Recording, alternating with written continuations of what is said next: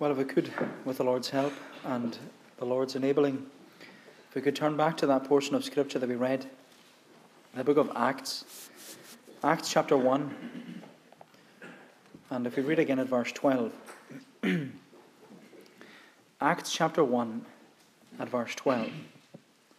Then they, the disciples, they returned to Jerusalem from the mountain called Olivet, which is near Jerusalem, a Sabbath day's journey away.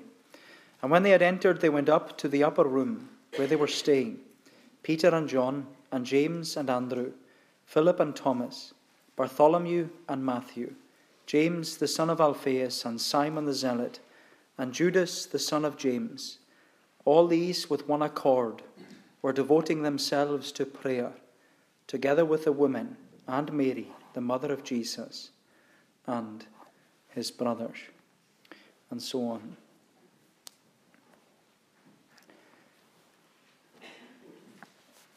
Charles Haddon Spurgeon is a name that uh, many of us are familiar with uh, because Spurgeon is probably, he's not only the most well known and much loved preacher, but he was also a well known author. But you know, it was this English Baptist preacher who was known, he's known to us as uh, the Prince of Preachers. And he transformed preaching during the 19th century. And his inspiration and his influence, it has continued into the 20th and even the 21st centuries. And you know, Spurgeon, he gave his life to preaching. He gave his life to heralding uh, the name of Jesus Christ. Spurgeon, as many of you will know, he was converted uh, on the 6th of January 1850 at the age of only 15. He was walking or trying to walk to his local church, but he was walking through a, a snowstorm and it forced him uh, to abandon his walk to church and turn into uh, the local Methodist chapel in Colchester. And as Spurgeon he sat down, it was there that God opened his heart to the message of the Saviour. The text that changed Spurgeon's life was uh, from Isaiah 45, verse 22 Look unto me, and be ye saved, all ye ends of the earth, for I am God, and there is none else. Now, that day, the preacher, he wasn't eloquent, he wasn't powerful. He wasn't passionate. In fact, for most of his sermon, the preacher, he just, he just repeated his text. But during his sermon, the preacher, he directly addressed Spurgeon, who was sitting in the balcony, and he said to Spurgeon, he said to him, Look, look, young man, look now, and be saved. And Spurgeon, he looked to Jesus and was saved. And you know, my unconverted friend, before I carry on any further, let me tell you that that's all you need to do. That's all you need to do. All you need to do is look to Jesus, confess Him as your Lord and Savior, and commit your life to Him. All you need to do is look. Look to Jesus. But you know, about a year later, after his conversion, at, the, at only the age of 16, Spurgeon, he preached his first sermon. And that same year, he was installed in a small Baptist church in Cambridgeshire. And then in April 1854, after preaching for three months on probation and just four years after his conversion, Spurgeon, who was only at the time 19, he was called to the pastorate of London, to uh, the New Park Street Chapel. And for 38 years, Spurgeon remained their pastor or their minister in that New Park Street Chapel, or what later became the Metropolitan Tabernacle. And Spurgeon, as you know, he was not only a great preacher, he was also a brilliant author. Many of his works they have been published, uh, including his 3,600 sermons. He has an autobiography. He had many commentaries, such as The Treasury of David, which is a commentary on the Psalms.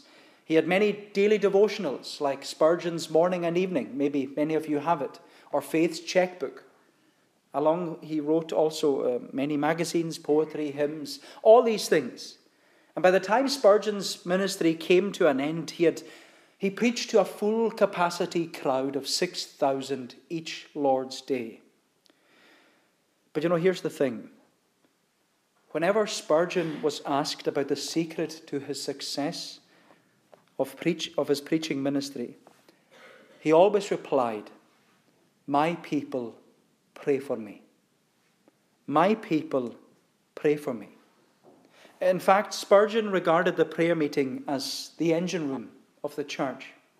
As many of you know, that when people came to hear Spurgeon preach, and many people were converted, it also attracted crowds. People came to hear this preacher. They wanted to know why the Lord was blessing his ministry so much. And so Spurgeon had many visitors to the church, but he would always take the visitors down to the basement where there would be a room of church members on their knees praying. And he called the prayer meeting the powerhouse of the church. And Spurgeon, he explains that if the engine room is out of action, then the whole mill will grind to a halt because he says we cannot expect blessing if we don't ask for it. We cannot expect blessing if we don't ask for it. And you know, this morning, as we come to look at this passage in the book of Acts, we see the first century church engaging in what was their priority the prayer meeting. And, you know, needless to say, the 21st century church, it needs to wake up, it needs to get engaged in what is their priority the prayer meeting. But, you know, there are three things that we can learn from here uh, and learn from the early church. Three things the priority of prayer, the promise of punishment, and the privilege of position. Three things that we can learn from the early church the priority of prayer, the promise of punishment, and the privilege of position. so we look first of all at the priority of prayer. The priority of prayer. Look again at verse 12. So then the disciples returned to Jerusalem from the mount called Olivet, which is near Jerusalem, a Sabbath day's journey away. And when they had entered, they went up to the upper room where they were staying Peter and John, and James and Andrew, Philip and Thomas, Bartholomew and Matthew, James the son of Alphaeus, and Simon the Zealot, and Judas the son of James. All these, he says, with one accord, were devoting themselves to prayer, together with the women and Mary, the mother of Jesus, and his brothers. And you know, from his experience, his experience of the Lord's blessing upon his ministry, Spurgeon wrote a book famously titled Only a prayer meeting. It's a brilliant book. Uh, I'd encourage you to read it. The book Only a Prayer Meeting. And you know, Spurgeon, he gave that book such a title because he sought to address the apathy and the laziness of church members who regarded the most important meeting of the week as only a prayer meeting. In fact, Spurgeon, he writes in even the introduction of his book, he says, How can we expect blessing if we were too idle to ask for it? How could we look for a Pentecost if we never met with one accord in one place to wait upon the Lord? Brethren, says Spurgeon, we will never see much change for the better in our churches until the prayer meeting occupies a higher place in the esteem of Christians. And you know, it's safe to say that Spurgeon gained his understanding of the importance of gathering together for prayer. He, expe- he, he, he gained his understanding not only from experiencing the Lord's blessing upon his ministry, but also from the evidence given in Scripture. And one of the key passages in Scripture where we're taught and challenged, I find this passage so challenging. Because in this passage, we're being taught and challenged about the importance of gathering together for prayer. Because we're told here that when the disciples of Jesus returned, from Jerusalem, returned to Jerusalem, they came from the Mount of Olives. They had just witnessed the ascension of Jesus. And yet we're told here that they gathered together in an upper room. Uh, probably not the same upper room that Jesus and his disciples gathered together for uh, the Last Supper. But it was in an, in an upper room. And an upper room, it was, well, on the top floor of the house. And in many ways, the upper room was a secret place and a place of quiet. And you know, I find that the actions of the disciples here quite remarkable because they've just witnessed the ascension. They've just seen Jesus ascend through the clouds into heaven. And as soon as Jesus ascends into heaven, there's this message that comes from heaven that tells the disciples to stop standing around, staring into heaven, doing nothing. You know, we saw that last week, where it says in verse 10 while they were gazing into heaven as Jesus went, behold, two men stood by, by them in white robes, and said to them, Men of Galilee, why do you stand looking into heaven? This Jesus who was taken up from you into heaven will come in the same way as you saw him go into heaven. So, as soon, as soon as Jesus ascends into heaven, the message from heaven is stop standing around, staring into heaven, doing nothing. The church was reminded there and then that there's work to be done, there's a commission to go and preach the gospel. But you know what I find here is remarkable. The actions of the disciples, that when they returned to Jerusalem, when the disciples returned to Jerusalem after being told, stop standing around staring into heaven, you know, they didn't organize an evangelistic crusade. They didn't advertise revival meetings. They didn't stand on the street corners preaching. They didn't go door to door inviting people from the community to come to church. They didn't even run a Christianity Explored course. And they certainly didn't formulate a strategy document filled with colourful graphs and pie charts. No, what we see here is that the early church met together to pray. They met together to pray. And notice where they met together. They gathered in an upper room. They gathered in a place of secret, a place of quiet, a place away from the hustle and bustle of everyday life. And is that not what Jesus told us to do? Where he says in the Sermon on the Mount, when you pray, go into your room, shut the door, pray to your Father who's, who is in secret, and your Father who sees in secret will reward you openly. My friend, the early church met together to pray. But more than that, verse 14 tells us that they devoted themselves to prayer, which means that this wasn't a, one off prayer meeting. It wasn't a, unique prayer meeting to which everyone would, well, make that special effort to go along. No, this was a frequent prayer meeting. The word that's used, it, it emphasizes that it was a, a, regular prayer meeting. It was a consistent prayer meeting. It was a, a recurring event in the life of the Lord's people. And they devoted themselves to prayer. They devoted and dedicated themselves to coming together in prayer. As a church, they came with one accord, it says. They came as one voice, with one mind and one heart.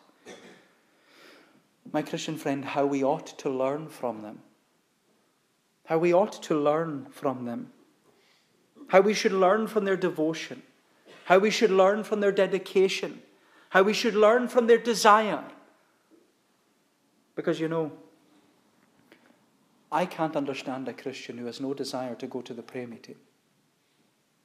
You know, I, I can understand a Christian who can't make it to the prayer meeting. I can understand a Christian that can't make it because they have to work or they have young children or they don't keep well. I can understand that. But you know, I can't understand a Christian who has no devotion, no dedication, no desire to gather with the Lord's people to pray. And I know that some people, well, they use the excuse that they don't need to go to the prayer meeting because they can pray at home. That may well be true. But do they pray? Do they pray at home? Do they set aside time to pray? Do they go into the secret place? My friend, prayer is what defines the Christian. And the prayer meeting is what defines the Christian church. And the early church, it gives to us, they give to us clear, this clear example of the importance of the prayer meeting. Because, you know, when we read through the book of Acts, and we're going to go through it, when we read through the book of Acts, we see this emphasis upon corporate congregational prayer. It's mentioned here in chapter 1. They devoted themselves to prayer. Then we come to chapter 2, and it's during a prayer meeting that the Holy Spirit comes upon the church. You go to chapter 4, and the church begins to be persecuted. And we're told that the church, they lifted up their voices in prayer. When Peter is arrested in chapter 12, we're told that earnest prayer was made for him by the church. The response to the church, the response of the church in a crisis, it wasn't to sign a petition, it was to gather together for prayer. And when Peter was finally released, when Peter went back to the upper room to where all the disciples were, what did he find them doing? They were praying. In Acts 13 and 14, as the church is being extended and established, as it spreads out further and further, there are seasons of prayer being held in various places. My friend, when you read the book of Acts, it's clear that in almost every major event in the life of the church, it was all accompanied by prayer. It was all accompanied by prayer. And as one commentator said, the Spirit came upon the church at the prayer meeting. The church faced down persecution at the prayer meeting. The Lord identified men for leadership at the prayer meeting. And then this, this commentator, he went on to say, It has long been my conviction that outside of the Lord's Day worship, the prayer meeting is the most important meeting in the church's life. There has never been a revival that did not come as God's people renewed their commitment to the prayer meeting. And he says, Churches turn corners, the spiritual atmosphere changes. An air of expectation descends. A hunger for God grows. The blessing of heaven comes when prayer meetings are well attended, vibrant, and filled with bold, urgent, kingdom centered prayer. And you know, Spurgeon, he must have been some man because he agreed. He agreed with the need for the church to be devoted and dedicated to the prayer meeting. As he spoke from his own experience again and again, Spurgeon said, The condition of a church may very accurately be gauged by the prayer meeting. He said the prayer meeting, he describes it as a graceometer. A graceometer. The prayer meeting is a graceometer, he says, and from it we may judge the amount of divine working among people. If God be near a church, it must pray. And if he is not there, one of the first tokens of his absence will be slothfulness in prayer. Believe me. Believe me, says Spurgeon, if a church does not pray, it's dead. If a church does not pray, it's dead. And you know, my friend, what we can learn here from the early church is that if the Word of God preached, prayed, and sung on the Lord's day, if it's to have its way in our hearts, if the word is to nourish our souls, then it will be because we have been diligent in prayer. And if we're to see seasons of spiritual growth and evangelistic effectiveness, if we're to, if we're to grow in, in depth and in grace, if we're to grow in numbers, if the Word of God is going to prosper among us, and we're to serve our community well with the gospel, it will be because we have given ourselves to prayer. We will have given ourselves to prayer. My friend, if our unity is to be preserved and our passion for the things of God deepened, it will be because we have learned from the early church the priority of prayer. And we, have, we will have devoted ourselves anew to the prayer meeting. And so, what can we learn from the early church? We learn the, the priority of prayer. But as the early church met together to pray, we see, secondly, the promise of punishment. The promise of punishment. Look at verse 15.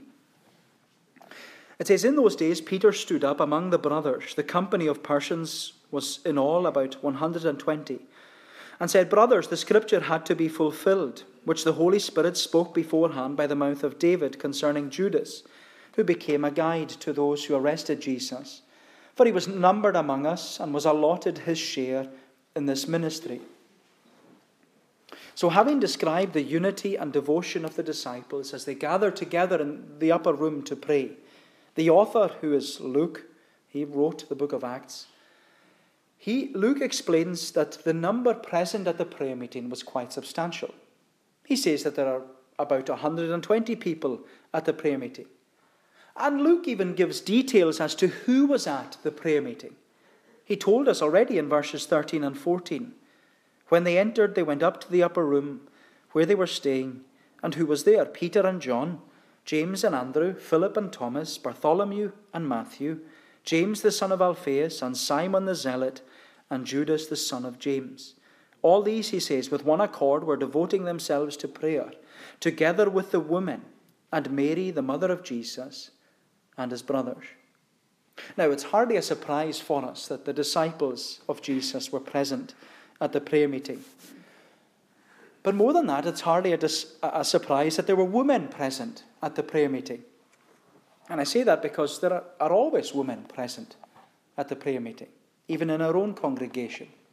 Uh, most of the people who come to the prayer meeting are women, which makes me question where are the men? Why are the men of the congregation not at the prayer meeting? My friend, where are you? Why, don't, why are you not at the prayer meeting? Why don't you come along? Whether you're committed or not. If you have a desire to worship God, if you have a desire to come to church, if you have a desire to be with the Lord's people, if you have a desire to learn more about God's Word, then come. Come to the prayer meeting. And you know, everyone makes coming to the prayer meeting this big taboo. And that by going to the prayer meeting, you're making a profession of faith. That's not true. Because the only place to make a profession of faith, and the only place where there should ever be a distinction and a separation between a professing Christian and someone who is not a professing Christian, the only place is the Lord's table. The Lord's table is the only place where there should ever be a distinction between those who are professing Christians and those who are not. And so, if you have a desire to come to the prayer meeting, I'd encourage you to come and get into a habit of coming. Because, well, the prayer meeting, our prayer meeting on a Wednesday evening, it's not, not that much different from a Sunday service, apart from the fact that other, others lead in prayer. So come. Come to the prayer meeting because you never know who will be there. And you know, that was the amazing thing about this prayer meeting. Mary, the mother of Jesus, was present at the prayer meeting. But Mary wasn't there simply because she was the mother of Jesus. Mary didn't have this special priority over others or this position of prominence in the church like the Roman Catholics give her. No, Mary, the mother of Jesus, was present at the prayer meeting simply because she was a follower of Jesus. Mary was at the prayer meeting because her son was her Savior. Mary was at the prayer meeting because she was devoted and dedicated and had this desire to pray and worship her Son, Jesus Christ. My friend, Mary was at the prayer meeting, joining together with the disciples and other believers because she had faith in Jesus' death and resurrection. And if you're like Mary, then you should be at the prayer meeting. If you're devoted, dedicated, and if you have this desire to pray and worship Jesus, then you should be at the prayer meeting. But you know, Mary might have been a likely candidate to go to the prayer meeting because she loved and worshipped her son, but her other sons, they were unlikely candidates to go to the prayer meeting. Mary's sons or Jesus' brothers, they were unlikely candidates to go to the prayer meeting because throughout Jesus' ministry, they had opposed him. The brothers of Jesus, they refused to listen to him. They refused to believe in him. They refused to follow him. They even thought that he was out of his mind and the message that he was presenting people was nonsense. But you know what's interesting is that after the death of their eldest brother, Jesus, Jesus' brothers, they were moved to seek the Lord and they were moved to commit their life to Jesus Christ. And you know, is that not often the case? That when death comes into our home and into our family, the reality of death, it shows to us the frailty of life, the shortness of time, the length of eternity, and our need to seek the Lord. And you know, maybe that's the case in your life and in your heart. Maybe the reality of death, whether it was a death in the past or in the present, my friend, maybe the reality of death is showing you the frailty of life, the shortness of time, the length of eternity, and your need to seek the Lord. And the thing is, you need to seek the Lord. You need to seek the Lord.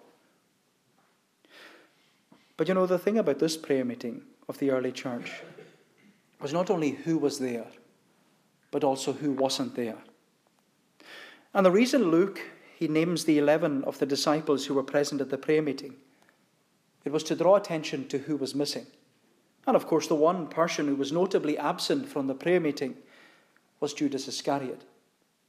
And Peter stands up and he addresses those gathered at the prayer meeting and he speaks about this man who betrayed the Saviour. But in verses 18 to 20, Peter gives very specific details about Judas. He says, Now this man acquired a field with the reward of his wickedness. And falling headlong, he burst open in the middle, and all his bowels gushed out. And it became known to all the inhabitants of Jerusalem, so that the field was called in their own language Akeldama, that is, field of blood. For it is written in the book of Psalms, May his camp become desolate, and let there be no one to dwell in it, and let another take his office. Now, the point that Peter is making here is not who bought the field, or how Judas died, or even the fact that his punishment was all promised and prophesied in the book of Psalms. No, the point that Peter is making is the sobering reality that Judas Iscariot was with Jesus. Judas walked with Jesus. Judas heard Jesus preach. Judas witnessed Jesus' miracles. Judas knew who Jesus was. And yet, Judas threw it all away because he preferred the pleasures of this world more than the kingdom of God. Judas threw it all away because he preferred the pleasures of this world more than the kingdom of God. In his commentary, Al Mohler says Judas's life and death is a reminder to all of us of the need to genuinely examine ourselves to see if we are truly trusting in Christ. Judas's fall after being so close to Christ serves as both a reminder of the need to exercise true repentance and as a warning against false assurance or secret sins. Our 30 pieces of silver may not be financial, but we're always being tempted to trade the promise of heavenly riches and chase after fleeting riches. And you know, my friend, the promised punishment, the life and the death of Judas Iscariot, it should not only remind us of the futility of rejecting Jesus Christ as your Saviour, but it should also give to you the solemn warning that being close to Jesus is not close enough. Hearing the words of Jesus from the Bible is not close enough. Witnessing Jesus' transforming power in the life of other Christians in your home or your family or your community, it's not close enough. Sitting in church every week faithfully, it's not close enough. It's not close enough because being close to the kingdom is not close enough. You need to be in the kingdom. You need to come into the kingdom. You need to be saved. You need to be secure in Jesus Christ by faith in Jesus Christ. You need to be committed. You need to be 100% committed to the Lord Jesus Christ. Because being close, oh, my friend, being close is not close enough. And so, as the early church met together, there are three things we can learn from them the priority of prayer, the promise of punishment. But lastly, and very briefly, the privilege of position. The privilege of position. Look at verse 21. So, one of the men who have accompanied us during all the time that the Lord Jesus went in and out among us, beginning from the baptism of John until the day when he was taken up from us, one of these men must become with us a witness to his resurrection. And they put forward two Joseph, called Barsabas, who was also called Justus, and Matthias. So, with Judas no longer an apostle, the other 11 apostles, they seek to find a replacement. And there are two men who are both equally qualified to replace Judas this man called Joseph or Justus, and another man called Matthias.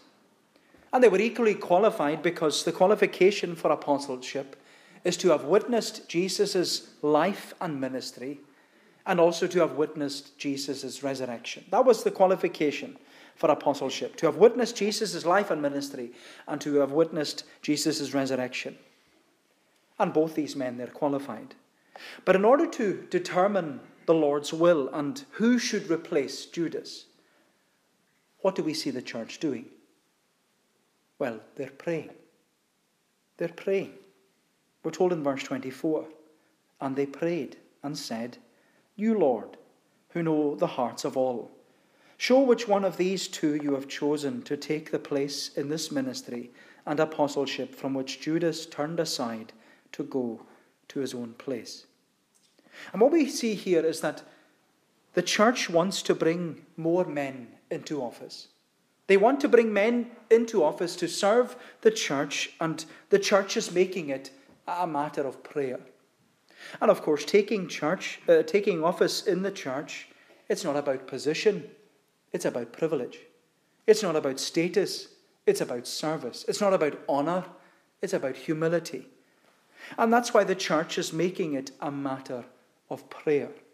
Because they're praying that the Lord's will would be done, as Jesus taught, Thy will be done on earth as it is in heaven. And the church, they're praying that in the providence of God, the correct man will be elected for office. And we're told in the last verse that they cast lots for them, and the lot fell on Matthias, and he was numbered with the eleven apostles. So, after discussion and after seeking the Lord's will in prayer, the church voted, and they elected Matthias to serve as an apostle. But you know, I want to apply this to ourselves. Because as a, as a congregation, and as you can see from the intimations, we seek to make new deacons in a couple of months' time. And at the moment, there are names of men who are certainly qualified to serve as deacons in the congregation. But like the early church, we should make it a matter of prayer. We should seek the Lord's will, praying that in the providence of God, these men will be elected for office that these men will serve the Lord for his glory and the extension of his kingdom. Because as we said, it's not about position, it's about privilege. Not about status, it's about service. It's not about honor, it's about humility. And so we must follow the example of the early church. And you know, looking at this passage this morning, it should make us realize that we can learn a lot from the early church. Because we can learn about the priority of prayer the promise of punishment, and the privilege of position. We can learn a lot from the early church. But more than that, we should learn that a prayer meeting is more than only a prayer meeting. We should learn from the early church that a prayer meeting is more than only a prayer meeting. Well, may the Lord bless these thoughts to us. Uh, let us pray. O Lord, our gracious God, we give thanks to Thee for Thy word, Thy word that gives to us guidance and direction. It gives to us light even in the midst of darkness. And we thank Thee, Lord, for it, that it has been inspired by Thy Spirit. And Lord, that we have it in our own language, that we're able to learn from it. And that we, Lord, that we would be students of it, that we would see Thee as the great authority. And we, Lord, as those who need to submit under the authority of thy word. Lord, bless thy truth to us, we pray. Bless us in our souls, that thy word would find lodgment in our heart. And bless, Lord, this day to us, the Sabbath day. We thank thee for it, a day that is set aside for us to worship, to come together in prayer, but, Lord, to rest our mind and our bodies, to prepare for another week, whatever that week will hold for us. We thank thee, Lord, that we're able to begin it found in the Lord's house on the Lord's day. Keep us then, we pray. Go before us for Jesus' sake. Amen. Well, we're going to bring our service to a conclusion by singing the words of Psalm 143. Psalm 143 in the Scottish Psalter. It's the second version of the psalm. It's on page 439 in the blue psalm book.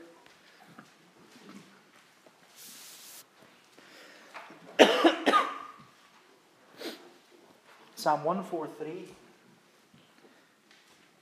This is John Murdoch's favourite psalm and they're lovely words. And we're singing from verse 6 down to the verse marked 8. Lo, I do stretch my hands to thee, my help alone, for thou well understands all my complaint and moan.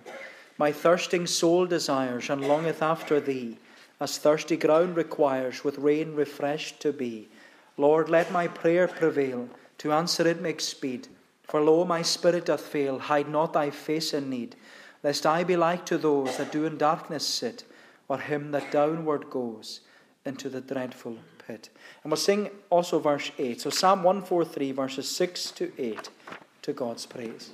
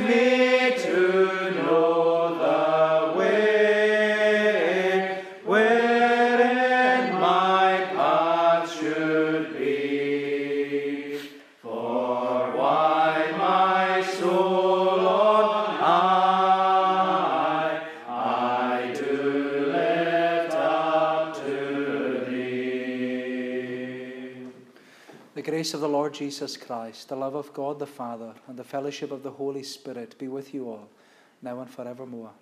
Amen.